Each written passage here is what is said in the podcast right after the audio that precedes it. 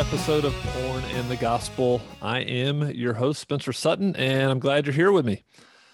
So it is, it's Wednesday, October 20th. I'm recording this. I've been up for quite some time, and I think I'm getting a little nervous. I've got this race coming up at the end of this week, so Saturday. It's currently Wednesday. And yeah, I think I'm feeling a little bit of the nerves. I woke up at 2:30 this morning, couldn't go back to sleep. Allison woke up as well. She couldn't go back to sleep. So we've been up for some time, but it's been good because I've been able to spend some extra time in the Word and prepare this podcast for you. And this is going to be good. But before we move into this podcast based on Hebrews 10, I do want to say, if you don't hear from me again, then I died on in that race. All right, just want to throw that out there in case you were wondering if I just disappear. I did not make it back, and it's okay because my race is finished, and I'm my ultimate race is finished, and I've gone to be with the Father. All right.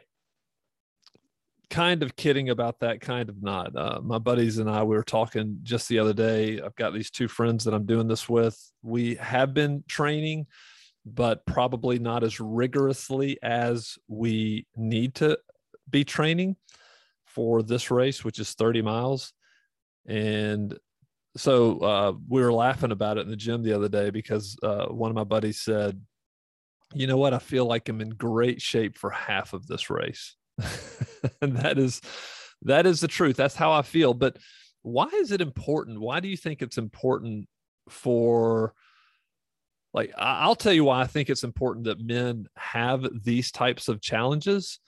So setting annual targets. So this is a part of an annual target for me, is to run this Spartan Ultra, because it's a challenge to me, right? So it's very, very challenging. I'm going to have to plan, make wise decisions. I'm going to have to grind. I'm going to have to do things that I normally wouldn't do. And what it does is it provides a sense of self-discipline, and it provides a sense of accomplishment. And when you start keeping promises to yourself over and over and over, and it's not just about immediate gratification, well, something kind of builds up inside yourself. You start to believe that, hey, you know what? I can do difficult and hard things. And I 100% believe this carries over into a life of freedom from pornography, because so many of us have just given up. And we don't think we can do the hard things. We think, well, this is just going to be the way I am. This is just my struggle forever. I've been struggling with porn for decades, and therefore I'm never going to be free. And that's just the story. That's just the lie that you're telling yourself. So what we want to do is I'm going to change gears now. I want to bring us back into Hebrews for this episode. And I want to show us something that is incredibly beneficial, like glorious to look at and to think about and to consider, and can make a massive difference in our lives as we, as men, as followers of Christ, are seeking to walk with integrity, like sexual integrity in our lives. This is what we want. This is what we desire. Like, if you're a believer and you're listening to this, then I do believe this is what you desire. Like, normal people are not going to listen to this podcast. Normal people are not going to do this. And so I'm thankful that you're here. I'm thankful that you're listening. All right, here we go. So I'm in Hebrews 10. I'm going to read the first 7 verses. "For since the law has but a shadow of the good things to come, instead of the true form of these realities, it can never, by the same sacrifices that are continually offered every year, make perfect those who draw near." So he's just pointing out the truth that the old law couldn't make us perfect. It was only pointing us to our need for Christ. Verse 2, "Otherwise, would they not have ceased to be offered," like all the sacrifices, "since the worshipers, having once been cleansed, would no longer have any consciousness of sin? But in these sacrifices, there is a reminder of sins every year. for it is impossible for the blood of bulls and goats to take away sins. So those two verses are very, very powerful. Like, we need to understand in the old law, the old way of doing things, really the sacrifices, they did a couple of things, right? They covered up the people's sins. They never removed them. They covered them up so they wouldn't be destroyed in God's presence. And they were a reminder that they're still sinners and they're without a permanent cure, right? So let's keep going. Consequently, when Christ came into the world, he said, sacrifices and offerings you have not desired, but a body you have prepared for me. In burnt offerings and sin offerings you have taken no pleasure. Then I said, behold, I have come to do your will, O God, as it is written of me in the book of, in the scroll of the book. Okay, that's it. Now this is the Hebrew writer quoting Psalm 40, which is a Psalm of David, which David was a type of Christ, was a shadow of the true Christ. And so when David's writing the Psalm, it's really about Christ. So the old law. So let's look at this. Let's what I want us to do is walk through this thought process. So the old law is good in that it gives us a glimpse of the holy nature of our God. Like Jesus said, I didn't come to abolish the law, I came to fulfill it. So it gives us a glimpse into the holy nature of God, and it lets us know what's at stake. Like, eternal destination is at stake, because the only people who will ever stand in the presence of God are those who are perfect, those who are holy. And so the law lets us know, hey, brother, that's not you and that's not me. Okay, so it shows us what's at stake, but it also proves that we're incapable of keeping the law. Like, most people don't like the harsh reality of what the old law reveals. And so I was just talking with a buddy the other day. He has some friends that he's sharing the gospel with. He's got a Bible study, and I think it's awesome. Like, man, he's got friends that don't know Christ, and they're willing to study the Bible with him. And so they've got this Voxer thread, which is kind of like a walkie-talkie app. They go back and forth on it. And he shared a couple of the boxes with me because he was asking me my opinion. He was like, how would you respond to this? And essentially what the guys were saying was, listen, I cannot believe in a God who, because some person didn't hear in Sudan about the gospel that they're going to hell. And he said, I know plenty of good people in the world. Like, I know plenty of people who do not believe in God who are great and good people. And I know plenty of Christians who are big hypocrites, right? This is typically the argument. But the law, like the law that was brought into the world, is going to leave everyone with zero excuse. And so the comment back to this friend is that there are no good people in the world. Like, you may know some people who act morally in some circumstances, but ultimately they're not. They've broken the law. So God's definition of good is the 10 commandments. And so when we look at the 10 commandments, and it says, to be perfect, to be good in my sight, you cannot lie. Well, we have to ask ourselves the question, have we ever lied? Well, sure we have. You can't, do not steal. Like, has anybody, those of you who are listening, think to a time when you've stolen something. 100%. I know I have. And if you say you haven't, then that means you haven't stolen any time from an employer.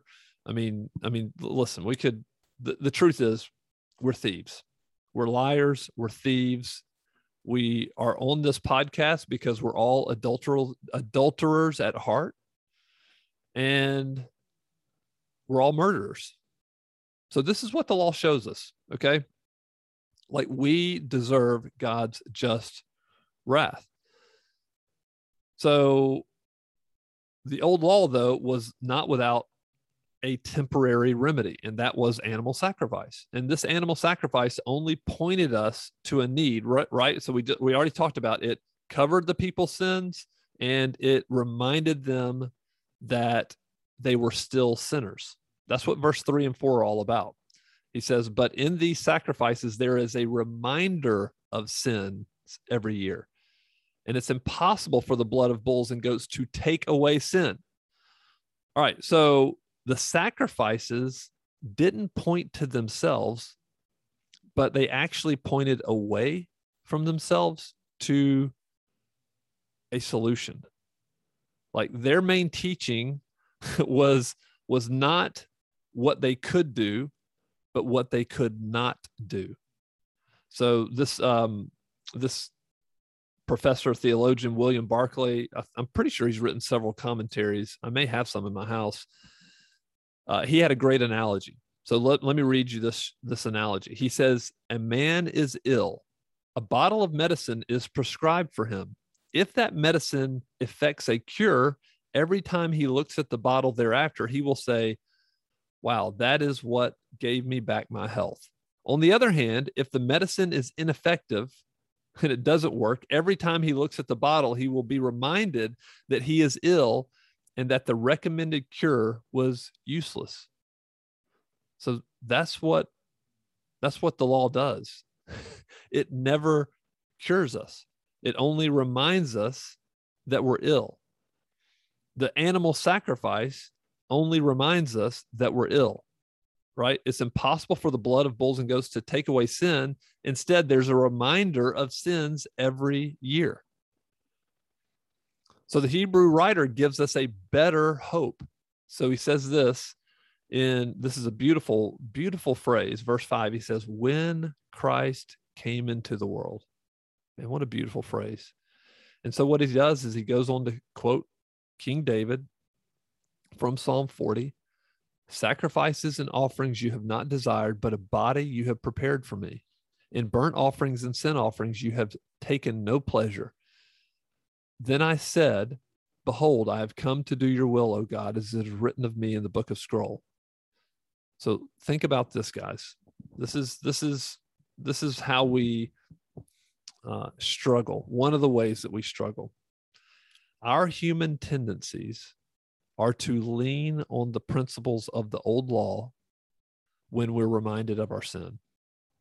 When we struggle with pornography, our tendency is to lean on the old law and essentially animal sacrifices. Like we want to find the closest animal sacrifice and offer it to God. Like, here is my good work, God. Like, will you accept me? Here's my church attendance, God. Will you accept me? Think about it. Think about all of the things that you want to offer up to God to try to perform, to earn your way, to like ease your conscience, but it can never ease your conscience. So let's look at how that goes for David. Psalm 51, when Nathan the prophet has outed him, when he committed adultery. And so what was David doing? David was pretending that, oh, I didn't kill her husband. I didn't commit adultery. Likely he was going about his rituals, right? He was still acting with according to the law, right? So this is what he says. He says his conclusion, verse 16 and 17 of Psalm 51 is, for you will not delight in sacrifice, or I would give it. Like, God, I would go and kill 1,000 goats, rams, lambs, whatever. I'll go and kill them all. But you will not delight in that. You will not be pleased with a burnt offering. The sacrifices of God are a broken spirit, a broken and contrite heart of God you will not despise. So God will not delight in our performance apart from a broken spirit, a broken and contrite heart. But let me ask you the question. But God prescribed these very sacrifices. Like, how can he not delight in them? It was God who commanded them. How is he not delighted in them? And the answer is that God is after the heart of men and not their animals. He wants your heart. He wants your heart.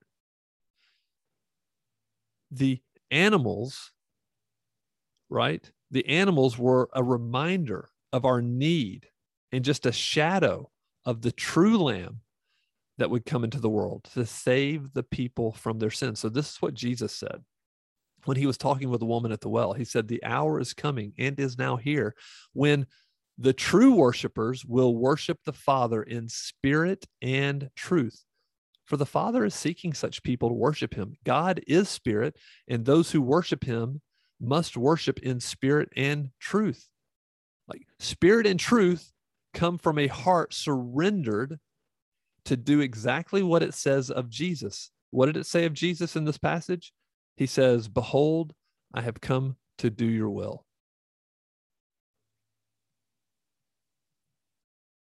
That's what true worship is. That is worship that is honoring and acceptable to God. So think about this. Think about. Let's look back at another scenario where Samuel had to confront King Saul in 1 Samuel 15. So Saul had defeated this army, and God had told him, destroy everything, don't keep anything, don't keep any livestock. But what did Saul do? He kept some of the livestock from his enemies, disobeying the Lord because his heart was not surrendered to him. So when Samuel challenged him on this, and said, hey, you've done this. This is wrong. Saul offered to sacrifice a few of these animals to God, like as if he's going to pay him off according to the law. Like, I'm going to follow the letter of the law. Let me offer these sacrifices. So what was Samuel's response?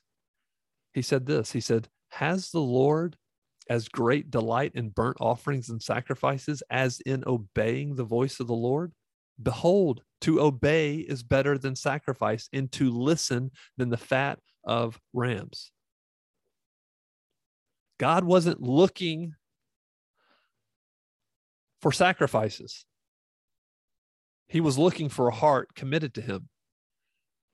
And guys, he's not looking for our heartless acts of worship. He's after our hearts. So what happened to Saul? He was replaced by a young man who we know was a man after God's own heart. Meaning his heart's desire was to do God's will out of love. So let's take it further. So we go to Micah chapter 6, just a few verses. With what shall I come before the Lord and bow myself before God on high? Shall I come before him with burnt offerings, with calves a year old? Will the Lord be pleased with thousands of rams, with 10,000s of rivers of oil? Shall I give him my firstborn for my transgression, the fruit of my body for the sin of my soul? He has told you, O man, what is good, and what does the Lord require of you, but to do justice and to love kindness and to walk humbly with your God. So, brothers, how many of you are attempting to perform your way into God's good graces? Like compartmentalizing your sin over here on the right and then worshiping God in a different compartment here on the left. Like, God, I don't want these two to touch. Let me keep them as far away as possible. I'm going to keep going to church. I'm going to keep teaching Bible study. I'm going to keep being an elder at my church. I'm going to keep preaching the word on Sunday mornings, but I'm going to keep this over here. How many of us try to cover up our porn with better works? Like, when we do this, we never learn from the heart.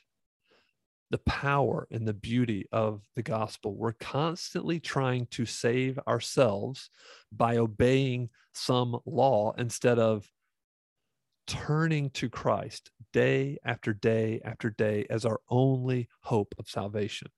When we do this, he will birth a heart of true obedience in you. Not all at once, not all at once, but gradually you will begin to say with David, going back to Psalm 40, which is quoted here in Hebrews, I waited patiently for the Lord. He inclined to me and heard my cry. He drew me up from the pit of destruction, out of the miry bog, and set my feet upon a rock, making my steps secure. He put a new song in my mouth, a song of praise to our God. Many will see and fear and put their trust in the Lord. This is the surrendered heart. Are we perfect? No, it's not about perfection. We never will be. But it is about progress. And God will give you the power to overcome this addiction to pornography. 100%. Are you waiting patiently for the Lord? Are you crying out to the Lord? What steps are you taking? What steps are you taking? Like practical, everyday steps to develop a heart that desires Christ more than it desires pornography. Like one of the things recently that I've been convicted of, I was reading about, where was I reading? I was reading about Psalm 119, which is like 170 something verses. It's the longest chapter in the book of the Bible, but I was just happened to be reading about it. And if you know who Matthew Henry is, he is a commentator, or he wrote a commentary called Matthew Henry's Concise Commentary. It's I can't remember what year it was written, many, many years ago. So it's a little bit difficult to understand some of it. But the whole point is this man loved the word of God. And so one of the things that his father challenged him as a young man or a young boy to do is to read and meditate and pray through one verse in Psalm 119 per day. A new one every single day. So you can start in verse 1, verse 2. So day 1, day 2. And that will take you through the entire chapter twice in a year. And he did this. And it was responsible for softening his heart and falling in love with God's word, so much so that he went on to write a commentary. So I've been convicted, like, even though I'm free from pornography and have been for many years now, and masturbation. Guys, this is a journey. We're still on it. Like we will never get there. We continue. Like I desperately need my heart to be renewed every single day.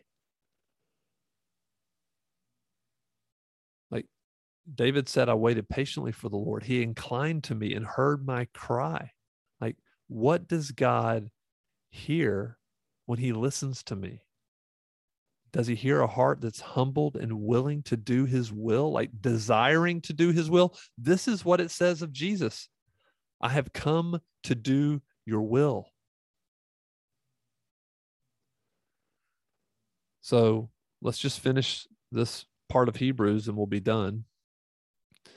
When he said above, you have neither desired nor taken pleasure in sacrifices and offerings and burnt offerings and sin offerings. Then he added, behold, I have come to do your will. He does away with the first law in order to establish the second. And by that will, we have been sanctified through the offering of the body of Jesus Christ once for all. So these animal sacrifices never could clear our conscience or remove our sin. Instead, they remind us of our sin and our inability to deal with the penalty of sin, which is death. But they also pointed us to a day when a perfect sacrifice would be made. The lambs, the goats, the bulls, and every other animal was an unwilling participant in these rituals. They were dumb and they had zero ability to resist. Think about that. Think about that. Every single year that a lamb was sacrificed, it was an unwilling participant. They were, so 2 points, these sacrifices were not perfect and they were not willing. That's why the act of killing and offering up an animal was not pleasurable or completely acceptable to God. There had to be a perfect sacrifice. And so here we have the Son of God, sent by God, and perfectly willing and obedient. You know, this got me thinking about probably one of the greatest acts of faith we see in the Old Testament was Abraham offering his son Isaac up on the altar. And I just started thinking about Isaac. Like, Isaac had no knowledge of his father's intent as they journeyed for 3 days to find the place that God told him to go and offer Isaac up. Like, Isaac was just like one of these rams or goats to be offered. Genesis 22 says this, and Isaac said to his father Abraham, my father, he said, here I am, son. Behold, the fire and the wood, but where is the lamb for a burnt offering? And Abraham said, God will provide for himself the lamb for a burnt offering, my son. So they went, both of them together. When they came to the place which God had told him, Abraham built the altar there and laid the wood in order and bound Isaac, his son, and laid him on the altar on top of the wood. God didn't need to tie his son up or force him to the cross. This is why he's a better sacrifice than Isaac. God didn't need to beg Jesus. He didn't need to shame him to do it. Jesus was A, perfect, and B, willing. He said, behold, I have come to do your will. And Jesus knew what the will of the Father was. And even in the garden, moments before the wrath of God would be poured out on him on the cross, he said, Father, if it be your will, take this cup from me, but not my will be done, your will. And it's by that will, like by that willing sacrifice, that you and I are saved, penalty paid, sins removed, adoption secured, filled with the Holy Spirit, and equipped also to do God's will, just like Jesus. So what is God's will for you and for me? That's the question. Like, what is the purpose? Hebrews 12:14 gives us a glimpse. He says, strive for holiness. Strive for holiness. So how should we live? How should we live? Well, Paul answered that question. He said, I appeal to you, brothers, by the mercies of God, to present your bodies as a living sacrifice, holy and acceptable to God, which is your spiritual worship. This is worshiping in spirit and truth. When you and I keep going back to pornography, that is just our will versus God's will. We're saying, no, God, I don't want what you have. This is what I want. I don't trust you. So I'm going to make up all these stories, all these reasons why I'm addicted to pornography. I'm going to make up all these excuses. Well, I'm in a sexless marriage. Well, I'm single. Well, my wife doesn't understand. Well, it's a chemical imbalance.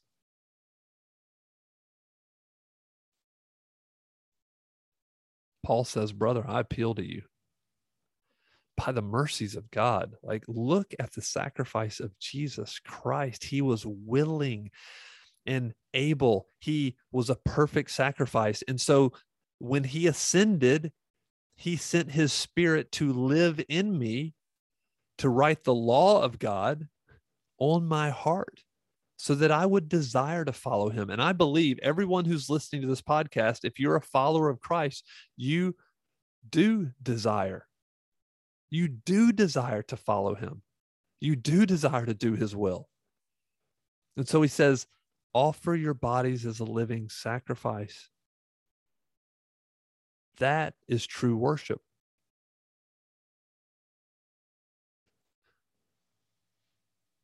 Sacrifices and offerings you have not desired, God, but a body you have prepared for me. And burnt offerings and sin offerings you have not taken pleasure. Then I said, behold, I have come to do your will, O God.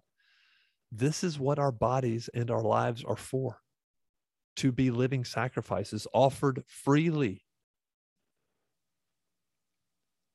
We're men who should long and desire to please the Lord and Savior. So think about that. Like, we want to do God's will. In the Garden of Eden, God had a purpose for Adam and Eve. What did he tell them to do? Be fruitful and multiply. Fill the earth with image bearers. Like, I want the whole world to be filled with people who represent me, who honor me, who glorify me. And this is what your life is for. This is what my life is for. So what do we give a God who has everything? Look, he has everything. He doesn't need your good works. He doesn't need them. What will you give him out of a heart of gratitude for this incredible salvation? Like, if you want to please God, if you want to give him honor and glory, then we will do his will. Right? We'll do his will. We'll desire to offer our bodies as a living sacrifice, not to pornography, but to the Lord.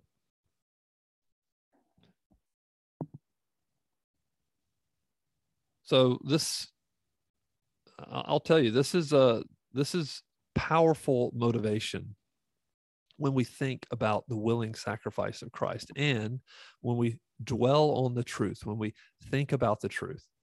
So here's something I would challenge you to do.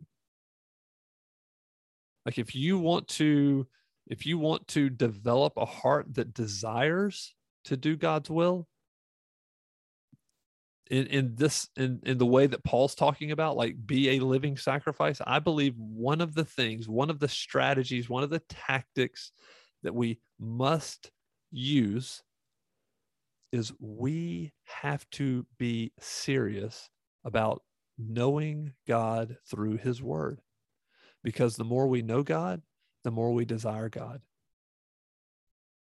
The more we desire God, the less we desire other things.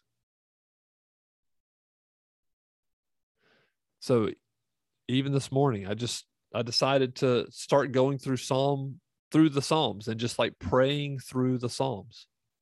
And I know there's plenty of resources out there where you could like literally pray through the Psalms. So I'm thinking, if you struggle with pornography mostly at night, why don't you start setting a timer and saying, hey, at this time, I'm going to pray. I'm going to take one Psalm, one verse. Excuse me. I'm going to take one Psalm, one verse. I'm going to meditate on it. I'm going to read it over and over and over. I'm going to ask God to implant that deep in my heart. And then we pray, God, give us this desire. So I did that this morning, Psalm 119, 1 and 2. I did two verses. Blessed are those whose way is blameless, who walk in the law of the Lord. Blessed are those who keep his testimonies, who seek him with their whole heart. So this is saying, happy and joyful are those. When it says whose ways are blameless, what does that even mean? It means happy and joyful is the person, is the man who doesn't need to hide. But their way, their life, their behavior, their soul is out in the open and above reproach. Does it mean we're sinless? Absolutely not. Blessed and happy is the man who doesn't have to hide.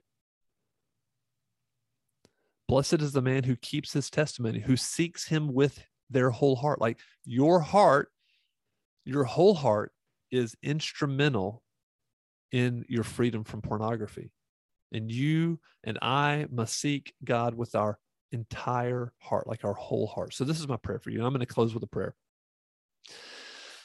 because I could keep going, but I'm not going to.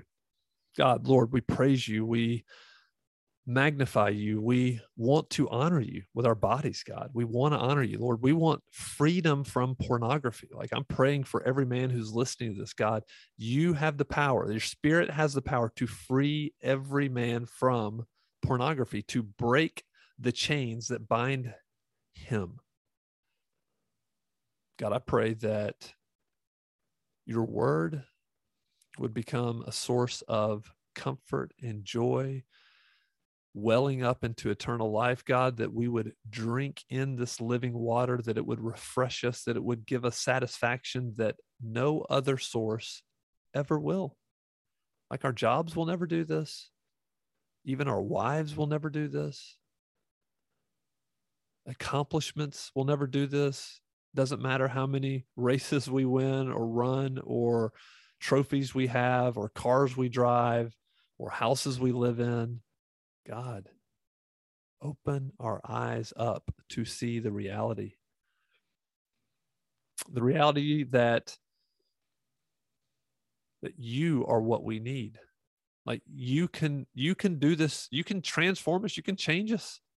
Like, I pray, God, that men listening to this would start today to offer their bodies as living sacrifice, that they would offer first, the first part of their body that they would offer is their mind, to be transformed by your word. Like, God, accept our minds as we listen and read your word, as we meditate on your word, as we pray through your word. God, find this acceptable. Transform our minds, transform our hearts, transform our lives. I pray, God, that a year from now, the men who are listening to this podcast who are struggling with pornography, I pray that a year from now, they will be unrecognizable to their families, to their coworkers, to their accountability partners, to their church. Unrecognizable. God, you can do it.